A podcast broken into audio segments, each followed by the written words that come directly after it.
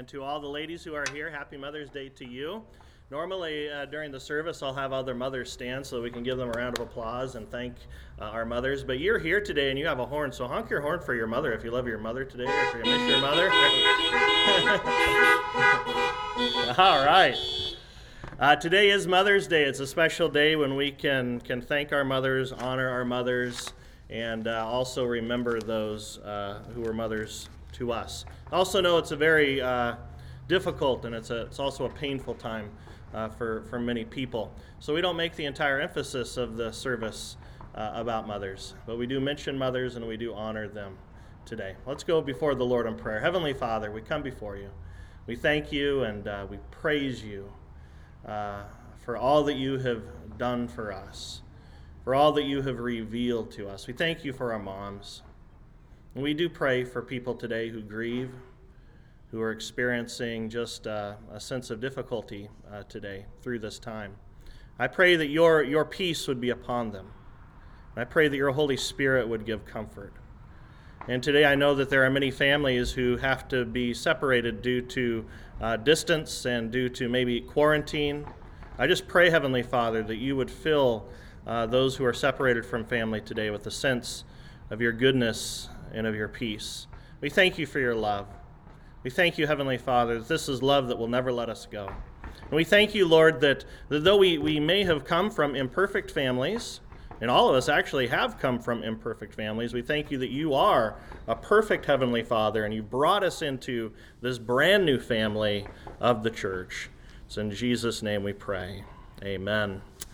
Well, I'd like to thank you again for gathering with us today. I'm so glad that God's Word is not bound. Uh, it doesn't matter how His Word is broadcast, whether it's through Facebook Live, uh, through Dial In Church, or now through Drive In Church. Just want to thank you for being here with us today.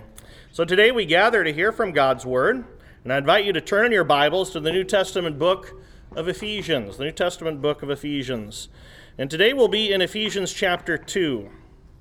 Ephesians is a letter written by the Apostle Paul to the family of believers in the ancient Roman city of Ephesus. In our reading today, we'll learn that in Jesus, we've been given a brand new family. A brand new family. A brand new family is yours in the household of believers. And actually, right now, we're in the middle of a sermon series entitled Brand New. We're learning about all the things that are made brand new through our resurrected Savior, Jesus Christ. And we started this brand new uh, series uh, entitled Brand New with Brand New Perspective. Uh, we learned that the resurrected Jesus comes to us and he gives us a brand new perspective so that we see Jesus as our resurrected Savior. He's alive. He's alive. Then we learned that, that the resurrected Jesus gives us brand new life. Through the power of God's word, those dead in their sins are made alive. So we've been given a brand new perspective, a brand new life. Then last week we learned that, that in Jesus, by the Holy Spirit, we're given a brand new attitude. A brand new attitude that serves others in Christ like humility. And today we will learn about our brand new family from Ephesians chapter 2, beginning with the 17th verse. And Jesus came, and he came, and he preached peace to you who were far off, and peace to those who were near.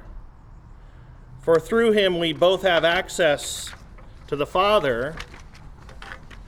We both have access in one spirit to the Father.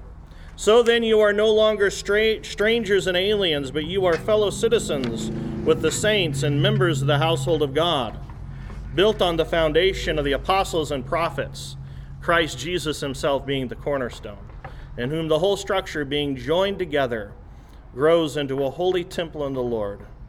In him you also are being built together into a dwelling place for God by the Spirit. Paul gives a number of metaphors about what this brand new life in Christ is about. The sermon could have been entitled Brand New Citizenship because Paul talks about uh, the fact that in Jesus we're given a brand new citizenship.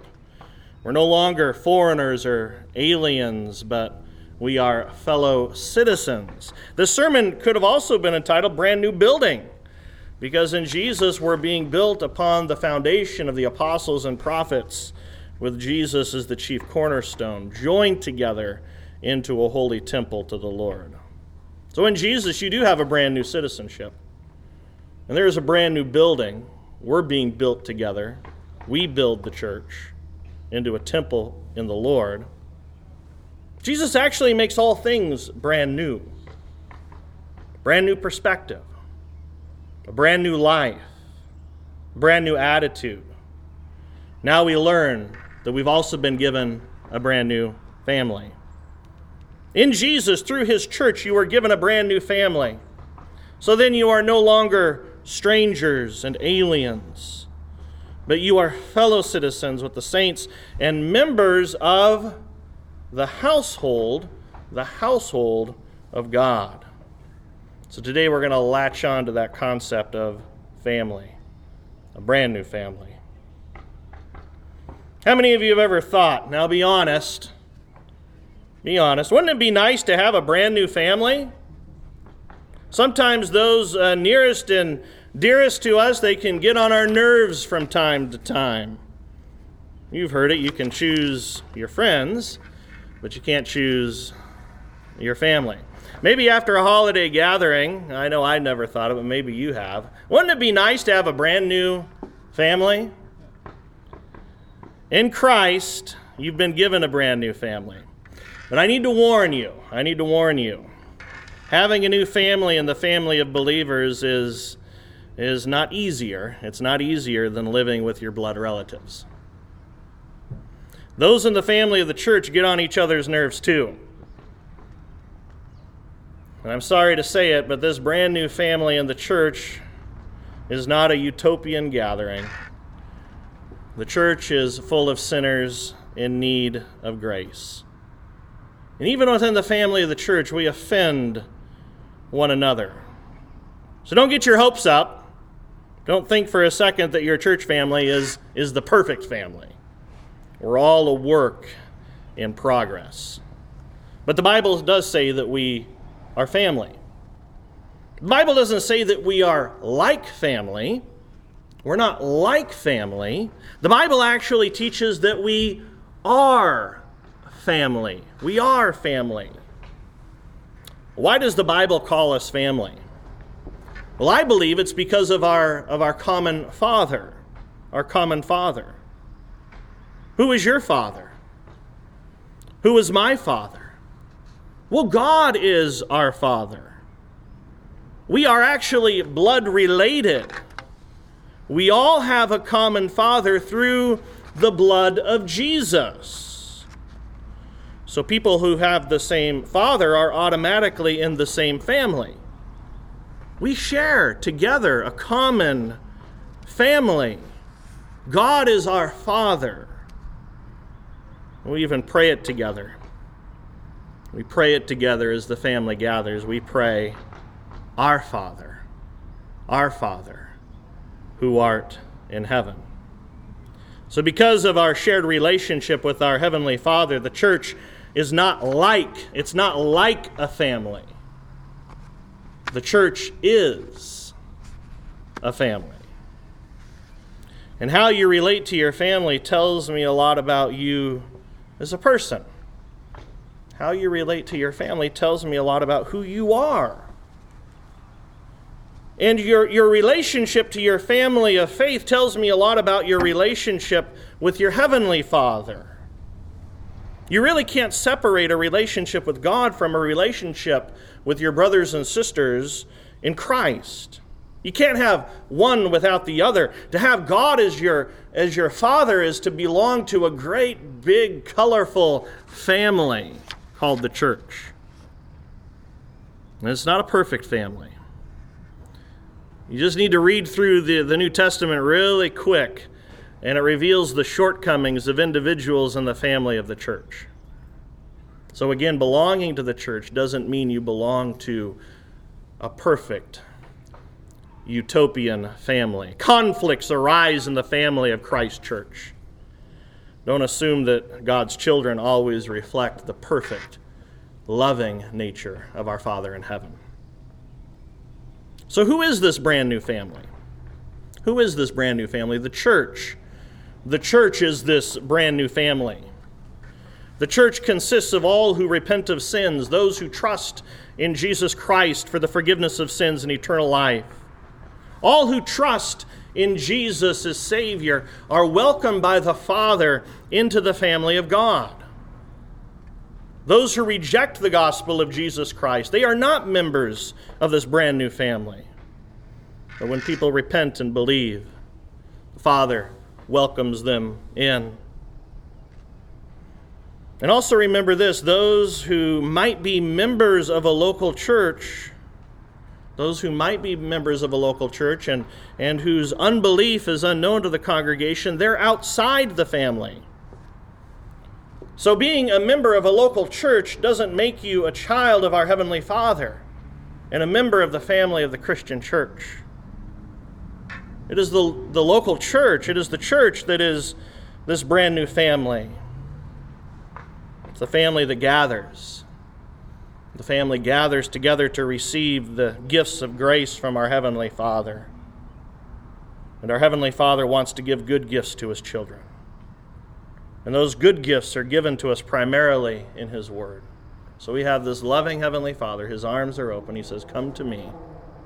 And I desire to give good gifts to you. In this gathering of believers in the holy Christian church. So, who is this brand new family? Bottom line, this brand new family are those who believe the gospel, trusting in Jesus Christ for the forgiveness of sins and everlasting life, gathering in, in local assemblies for the purpose of being served by our gracious Father in heaven. And what brings us into the family? What brings us into the family? Well, adoption brings us into the family. This is interesting. Not only are we blood related to our Father in heaven through the blood of Jesus Christ, but we have also been adopted. We've been adopted. Ephesians 1 says, In love, God predestined us for adoption to sonship and daughtership through Jesus Christ, in accordance with his pleasure and will, to the praise of his glorious grace, which he has freely given us in the one he loves. So, what brings us into this new family? Well, it's, it's adoption. It's adoption. In love, God chose you to be adopted into this brand new family. And this adoption isn't your doing. This adoption is an act of God's grace towards you. For it is by grace you have been saved, through faith. And this is not from yourselves, it is the gift of God, not by works, so that no one can boast. Who's in the family? Those who believe in Jesus Christ. What brings us into the family? Adoption. Adoption. And then how do we live in this brand new family? One word love. Love. Ephesians 4 1 through 6. As a prisoner of the Lord, then I urge you to live a life worthy of the calling you have received. Be completely humble and gentle. Be patient, bearing with one another in love. Make every effort to keep the unity of the Spirit through the bond of peace. There is one body and one Spirit, just as you were called to one hope when you were called, one Lord, one faith, one baptism, one God and Father of all who is over all and through all and in all. How do we live in this new family? How do we live with each other? One word love. Love. And love says so much. It says so much. did you know that love says, says way more than you could ever think? Love is such a, is such a broad concept within the scriptures.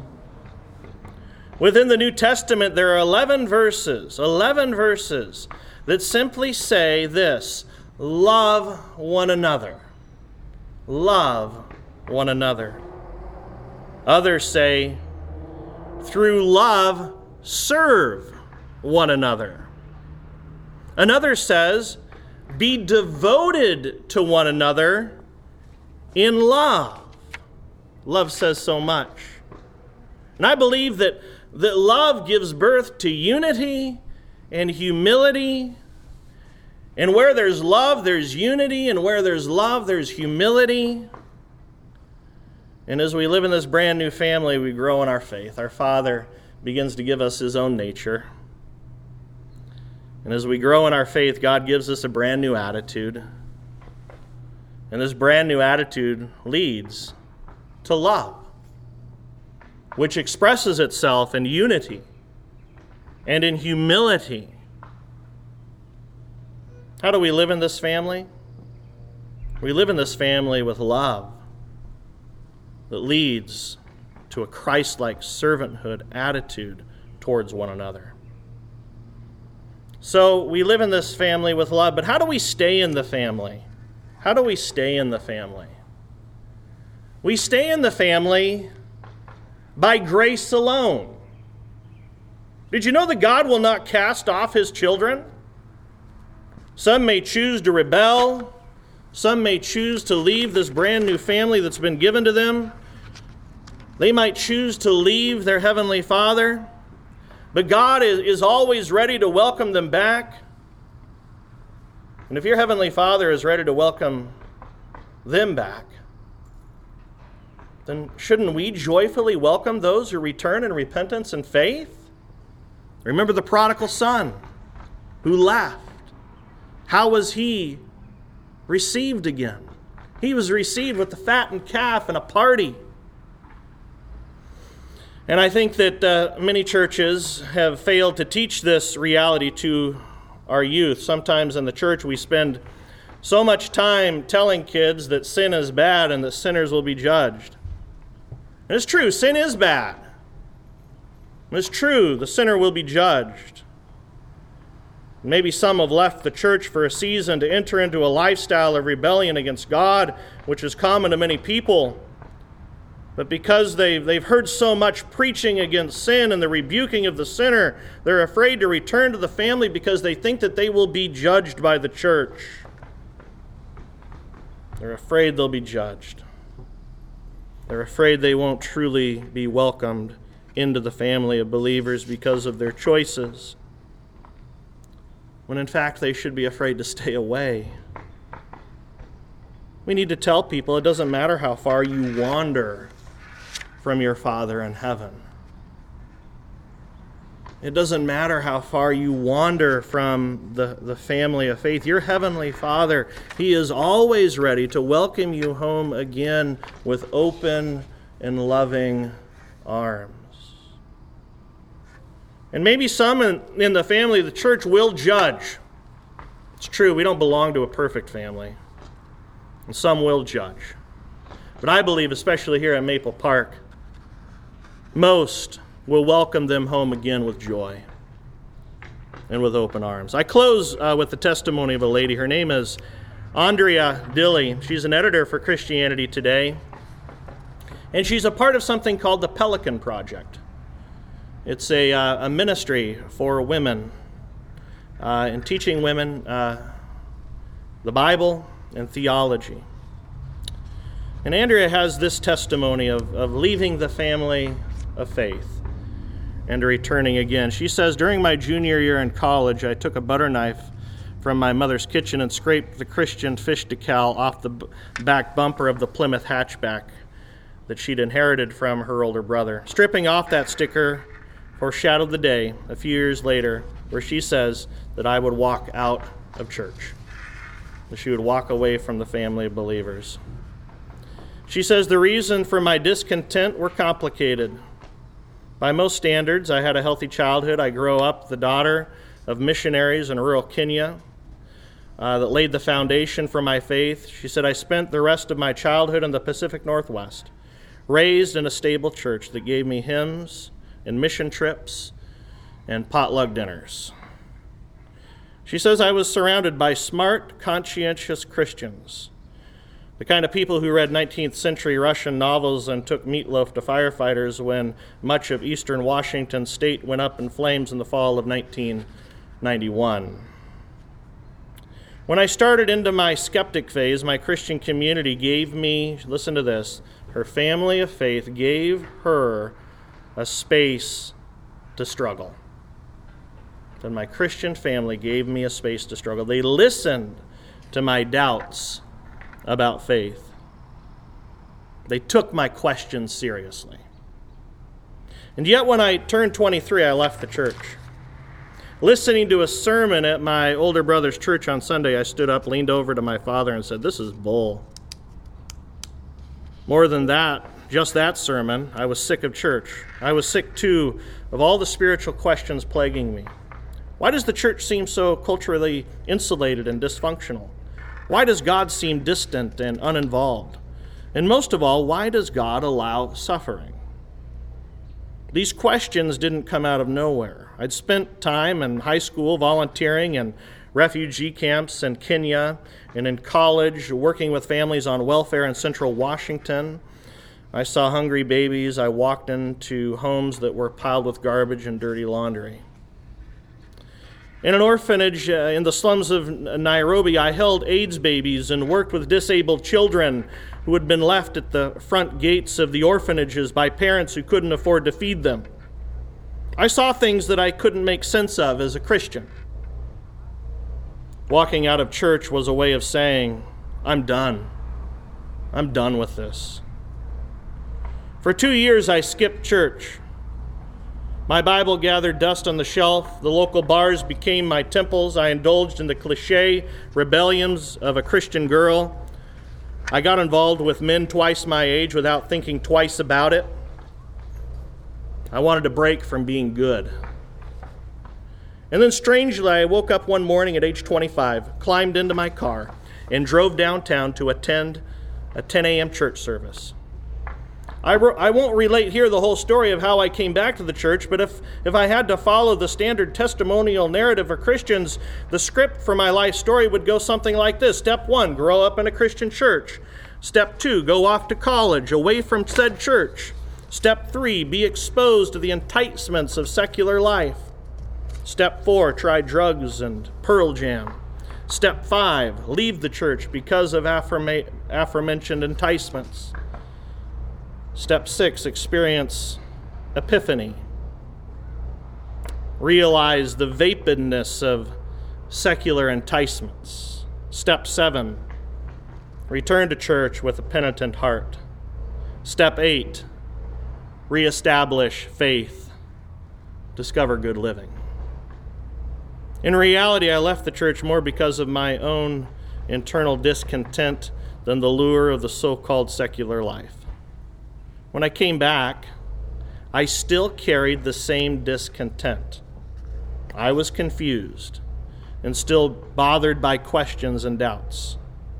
I stayed in the back row. I didn't sing. I didn't pray.